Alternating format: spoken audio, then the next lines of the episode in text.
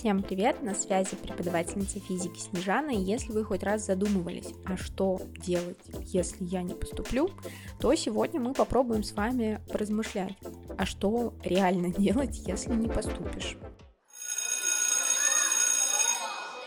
Уже с 1 сентября, на самом деле, мы испытываем достаточно огромное давление со стороны школьных учителей касательно ЕГЭ. Каждый день приходится слышать фразы по типу «не сдашь ЕГЭ, не найдешь работу, жизнь твоя завершится, никакого успешного успеха у тебя не будет, ЕГЭ определяет дальнейшую жизнь, вы должны сдать на высокие баллы, откажись от моего предмета, потому что я точно знаю, что ты не сдашь, и все в этом духе. И это, казалось бы, да, удивительно, не помогает в подготовке к ЕГЭ, а это усугубляет ситуацию, наращивает стресс, и, соответственно, от этого становится только хуже. И нам действительно кажется, что ЕГЭ — это вообще единственное единственная цель, которая должна быть у нас в жизни. Вот ЕГЭ сдашь, и дальше все как по маслу. Дальше и успешный успех, и миллион долларов, и все в этом духе.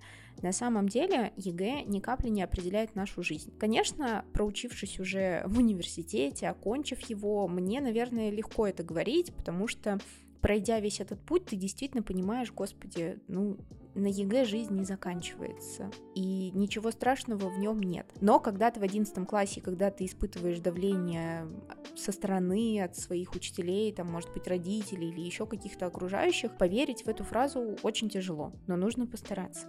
И действительно, ЕГЭ никак не влияет на нашу дальнейшую жизнь. Потому что если вдруг вы не сдали ЕГЭ и не смогли поступить в университет, что можно сделать?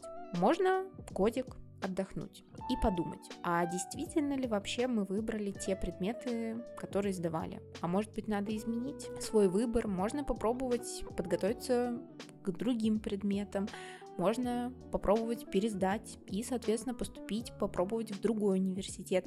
Если же вы прям определились с вузом, ну хорошо, и это те предметы, которые вы хотели сдавать, ну, можно попробовать их пересдать, в этом нет ничего страшного.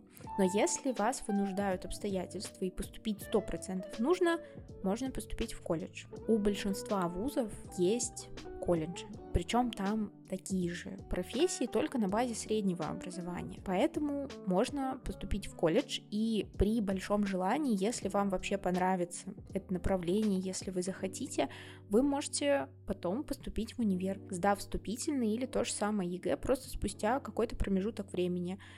А еще очень важно поговорить со своими близкими касательно этой ситуации. Если вы уже сейчас постоянно переживаете, что вы не сдадите ЕГЭ. Поделитесь этими эмоциями с близкими. Возможно, они помогут вам найти альтернативный способ в случае чего, рассмотреть различные варианты, и вы таким образом немножко успокоитесь.